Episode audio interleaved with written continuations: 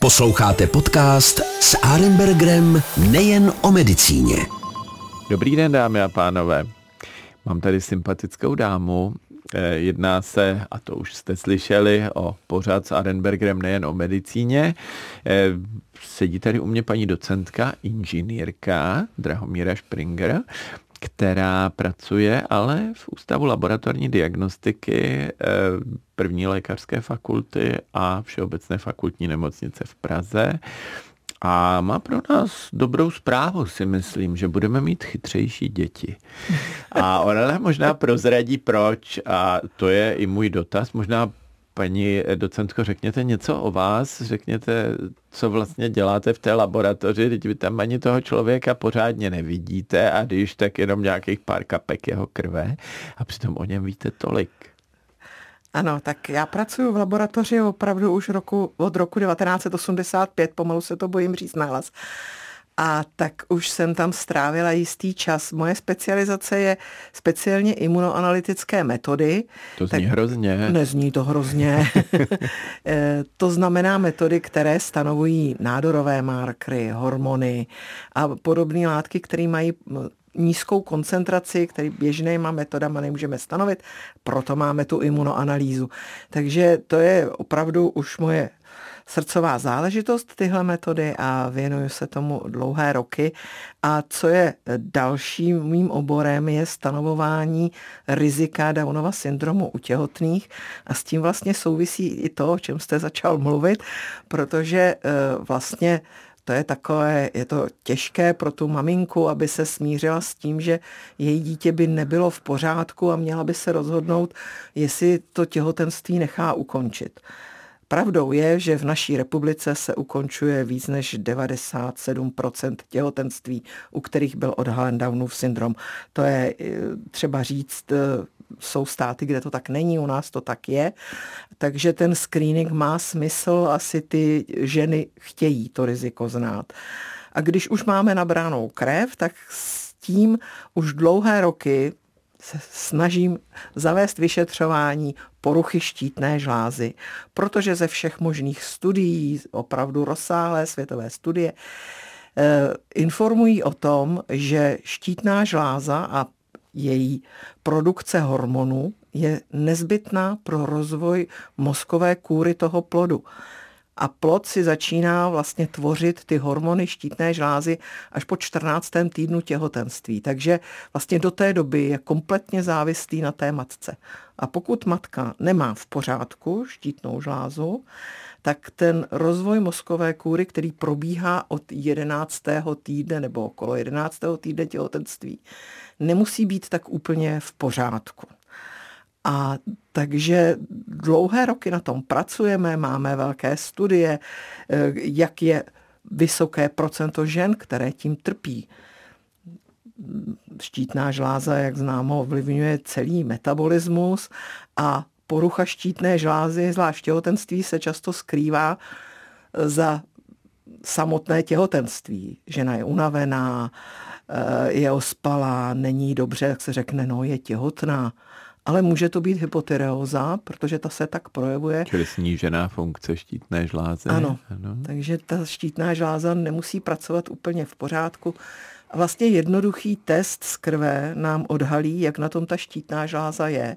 A co je dobrá informace, je vlastně velmi jednoduché léčbou eutyroxem, levotyroxínem nahradit tu štítnou žlázu jednoduché, žádné zvláštní další vyšetřování není potřeba, jen je potřeba tu léčbu nasadit včas. Takže na tom jsme pracovali dlouhé roky, jak vlastně ten systém zavést tak, protože je těžké někdy se dostat na endokrinologii, všichni to víme, zkuste se objednat běžně, trvá to dlouhé týdny, není to jenom v Praze, je to všude, je to prostě, je to náročný, ale eh, ta těhotná to potřebuje vlastně velmi rychle.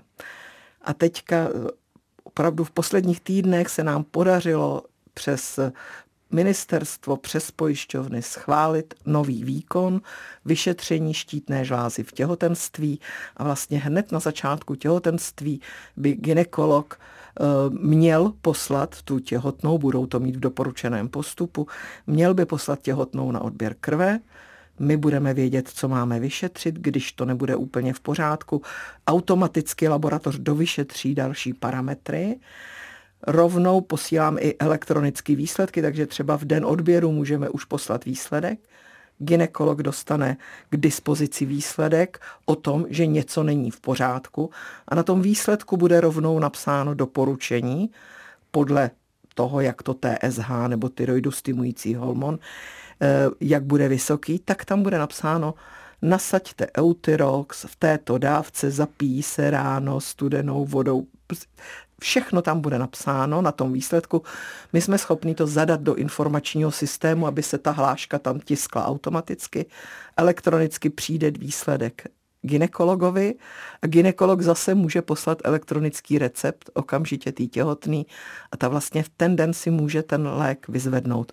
To je e, velká výhoda téhle dohody, protože každý vlastně den asi by mohl mít vliv a nebudeme to riskovat. A ta e, dohoda s ginekology, která teda to jsme velmi rádi, že na to přistoupili, a zase endokrinologové přistoupili na to, že vlastně tuhle pravomoc nechají ginekologům, tak tohle to zrychlí celý proces. No a potom vlastně do tří týdnů by ta těhotná měla navštívit endokrinologa. Ginekologové budou mít seznam endokrinologů, ke kterým tu těhotnou mohou poslat, protože zase ne každý ginekolog by tohle, eh, jako už mají plný ordinace, tak to je někdy těžké pro ně, já to chápu ale uh, oni je musí potom do těch tří týdnů přijmout a přeberou je do léčby a vlastně jenom tady jde o to rychlé nasazení teda toho mm-hmm. léku. Takže no to tak to je velmi to. záslužná věc. Eh, já jsem se chtěl zeptat, eh, když třeba má někdo nějakou takovou, že jo, skrytou tyreopatii, čili onemocnění štítné žlázy, které se nijak během života té ženy neprojevuje, je možné, že se pak třeba prohloubí v tom těhotenství, že to větší zátěž, větší v uvozovkách spotřeba eh, těch hormonů a tudíž, že se to projeví vlastně až v tom těhotenství, a nebo by bylo možné třeba žena, která uvažuje, plánuje těhotenství příštích třeba dvou letech, tak si radši dojít na to vyšetření štítné žlázy ještě před těhotenstvím. Určitě ano, pokud její praktik nebo pokud má v rodině, rodině zátěž. Obvykle to tak bývá, že ty ženy to ví, že maminka se léčí, babička se léčila. Ano, vím, že mám v rodině zátěž z poruchy štítné žlázy, ale uh, ono se to špatně systematizuje. To, že je těhotná, to většinou běží oznámit eh, velmi rychle, proto jsme to nechali na ginekolozích, protože ano, může si zajít praktikovi předem vyšetřit, ale nebude to screeningové vyšetření. Jo, opravdu pro ten screening jsme vymezili to období začátku gravidity a taky to bude jenom do 14. týdne těhotenství. Později vlastně už uh, rozhodne ginekolog, jestli ji bude vyšetřovat, ale už to nebude ten screeningový kód. Mm, čili to a už to pak vyrábí ten plod sám a už a vlastně už... není tak úplně nezbytně nutné potřeba spěchat. Čili na druhou stranu ta informace, kterou bychom třeba dneska chtěli říct, je, že se má přijít opravdu co nejdřív, protože je potřeba pokrýt to období období mezi 11. a 14. týdnem, kdy už se vytváří mozková kůra a kdy může zůstat třeba tenoučka a tudíž to dítě trošku hloupější, než na co by mělo nárok. Bála a... bych se to takhle formulovat. A ještě jsem chtěla říct, máte pravdu v tom, že to je jako s diabetem v těhotenství. Že i ten těhotenský diabetes se právě projeví tou zátěží tím těhotenstvím. A i to ta porucha štítné žlázy, která by dostačovala té ženě k běžnému životu, tak v těhotenství na ní už jsou, jsou kladeny vyšší nároky a pak se to teda spíš projeví.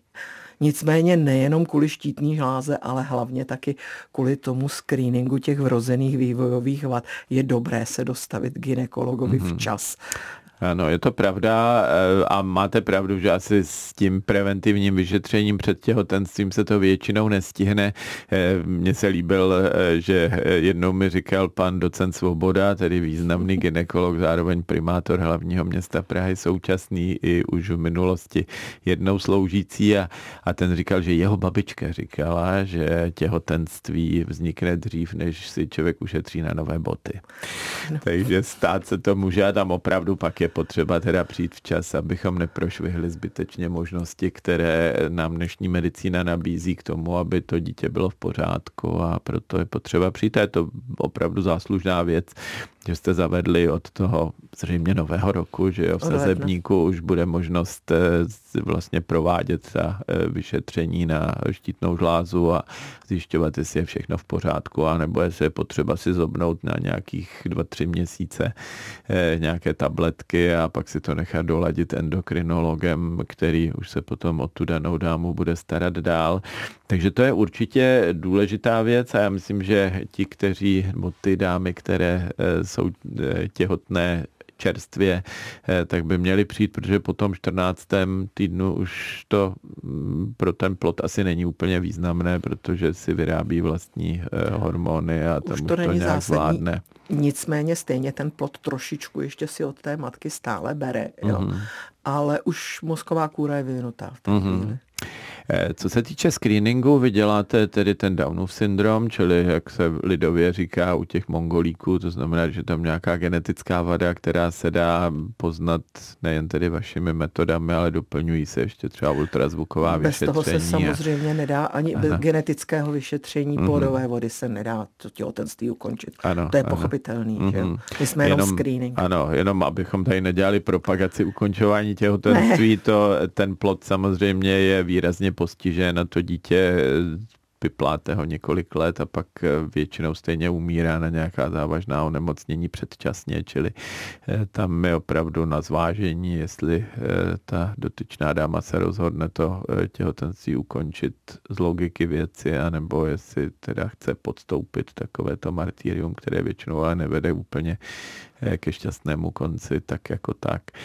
Eh, na druhou stranu eh, ta preventivní vyšetření jsou důležitá tedy nejen pro těhotné, ale i třeba pro nás, pány, eh, mě se to samozřejmě netýká, ale mezi 50 a 70 no, nejsme vidět tady. Jsme v rádiu, sice natáčíme to a možná to bude časem i na webu, to, co si tady povídáme i v obrazové informaci, ale zatím jenom ve zvukové. Eh, takže pro muže také něco chystáte, nějakou lahutku a to mezi 50 a 70 od příštího roku budou si moct pánové nechat eh, vyšetřit PSA, čili takovou látku, která může charakterizovat riziko vzniku rakoviny prostaty a to jednou za dva roky můžou přijít na krev, nemusí, ale samozřejmě Není to tak, že nechci nic vědět a radši počkám, až eh, to bude zlobit a až budu mít metastázy všude možně, čili lepší je na to přijít dřív. Jak tam to bude fungovat? Tam tady jako je jasné, že se bude chodit ke ginekologovi, pánové asi těžko, protože by je tam nepustili. Čili Aby co to se pánu nebylo líto, tak eh, se vlastně urologická společnost zasadila taky o to, aby eh, vlastně pro pány mezi 50 a 70, protože později vlastně už to není až tak eh, závažné, protože většina že těch nádorů... Umře, jo? nebo jak to ne, je? ne, ne, ne, ty nádory ne. už postupují velmi pomalu. Mm-hmm. Nám jde vlastně od odhalení nádoru v časném stádiu, kdy je ta léčba nechci říct jenom levnější, ale určitě i účinnější a rozhodně se vyplatí teda mít předem informaci. A i když pánové to eh, většinou radši strčí hlavu do písku, myslím si, že v tomto okamžiku praktičtí lékaři se toho ujali a bude je posílat praktický lékař, případně urolog, který už bude mít toho pána v evidenci. Takže jednou za dva roky budete mít nárok na vyšetření prostatického specifického antigenu a podle jeho hladiny budete moct absolvovat ještě další vyšetření. Pokud to bude pod jednu, tak to je v pořádku a další dva roky vás nikdo obtěžovat nebude. Eh, když to bude dva až eh, tři, nebo jedna až tři, tak eh, bude vhodné teda absolvovat nějaké vyšetření, když to bude větší než tři, tak je doporučena magnetická rezonance, případně biopsie. Eh, jak se hovoří o biopsii, tak většina... Já, ano, takhle.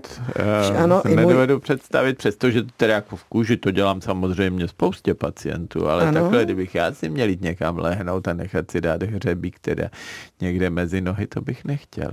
Manžel říkal to, že to není vyšetření, ale vivisekce a že už tam víckrát nepůjde. E, ano, je to to, myslím si, že to je skutečně tak invazivní vyšetření a tak náročný, i když všichni tvrdí, že je to bezbolestné, no pro toho lékaře jistě, ale ten pacient možná to tak úplně nevidí a to je bohužel tak špatná. se to asi umrtvuje, že jo, tak aby jsme ano, se úplně neděsili, ano, ale zase je to nějaká malá jehlička, zase do míst, kde normálně jehličky nevpichujeme. Ano, je to určitě náročnější, to si nemyslím, že by to byla taková zábava. Nicméně magnetická rezonance je navíc mnohem eh, lepší vyšetření v tom ohledu, že teda zobrazí celou tu prostatu a, a případný problém je vidět. Biopsie se nemusí vždy trefit. Tak eh, to, to chápu, že tím, že se vlastně podpoří tahle ta možnost vyšetřování dál, asi by měla trochu odstranit ten strach z toho dalšího vyšetřování. Nicméně muž, i když bude vědět, že má PSA vysoko nad 3, tak eh, bude mít možnost odmítnout. Ale bude to vědět a možná, že manželka doma do něj bude tak dlouho rejpat, až řekne... Až dobře. bude chtít mít klid, tak tomu doktorovi tak prostě teda půjde. dojde. Jasně, jo, ale ano. Eh, je dobře, že se zavedl ten systém, protože ten screening probíhal v podstatě, eh, říkáme tomu šedý screening, jo? protože ty zodpovědní pánové chodili na to vyšetření, některý praktik posílal všechny své pacienty, někdo neposílal, ale takhle bude aspoň přehled, kolik teda se těch vyšetření udělá, bude to běžně propláceno pojišťovnou, bude to screeningový kód a, a vlastně praktik by měl vykázat i tu hladinu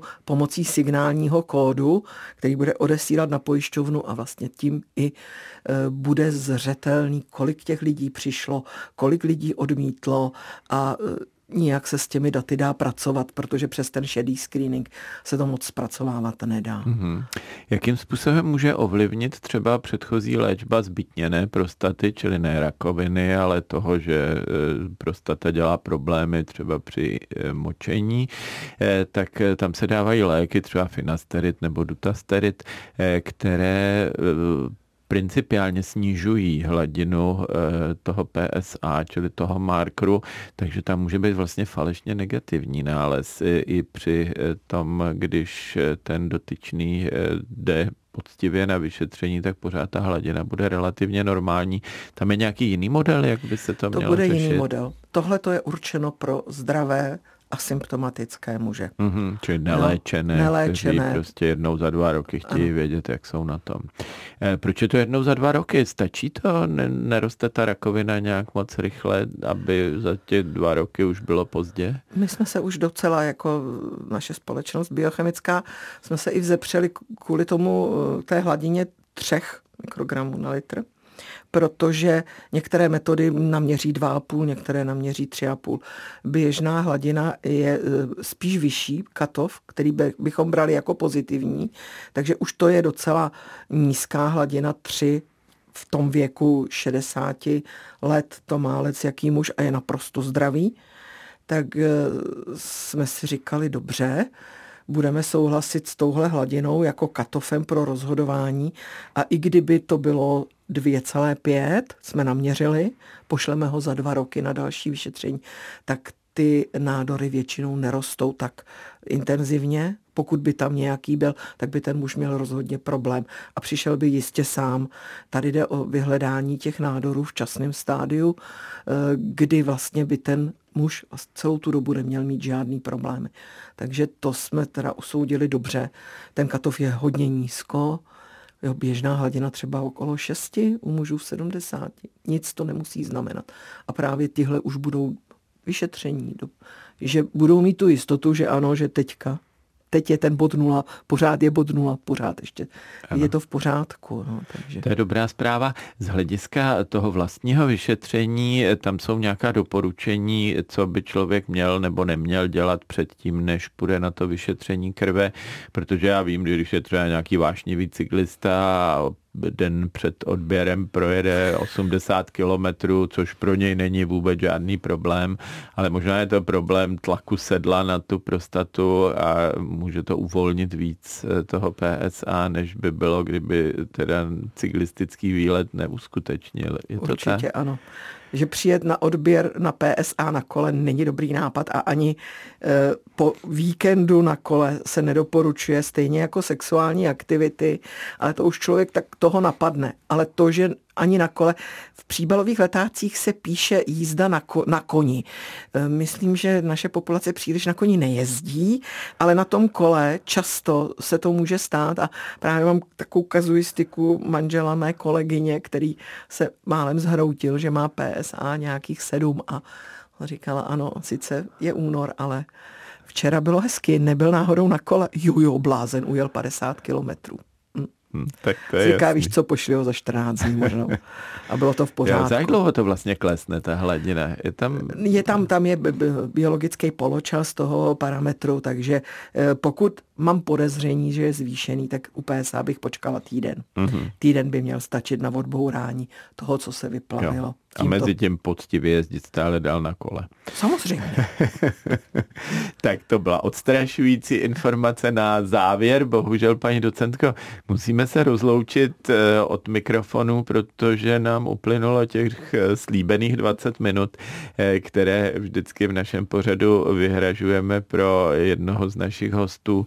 Já jsem moc rád, že s námi tady dneska mohla být paní docentka Drahomíra Springer, která pracuje v Ústavu laboratorní diagnostiky Všeobecné fakultní nemocnice a první lékařské fakulty Univerzity Karlovy v Praze na Karlově náměstí, nebo tedy v ulici u nemocnice.